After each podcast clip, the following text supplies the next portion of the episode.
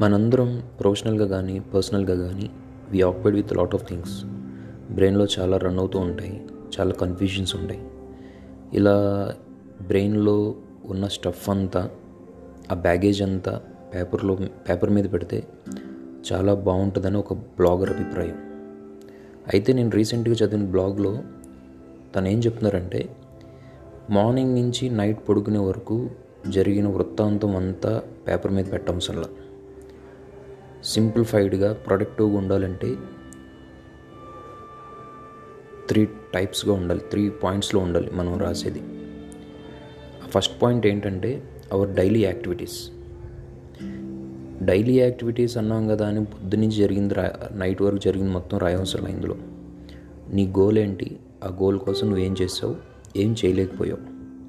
And the second point our fears or something that irritating us or something that are concerned about and the last one our future decisions ఇలా మనం రాసేది జర్నల్లో కానీ డైరీలో కానీ ఈ three కట్స్లో ఉంటే three పాయింట్స్లో ఉంటే ప్రొడక్టివ్గా ఉంటుంది చూడటానికి బాగుంటుంది అనేది ఆ బ్లాగర్ అభిప్రాయం.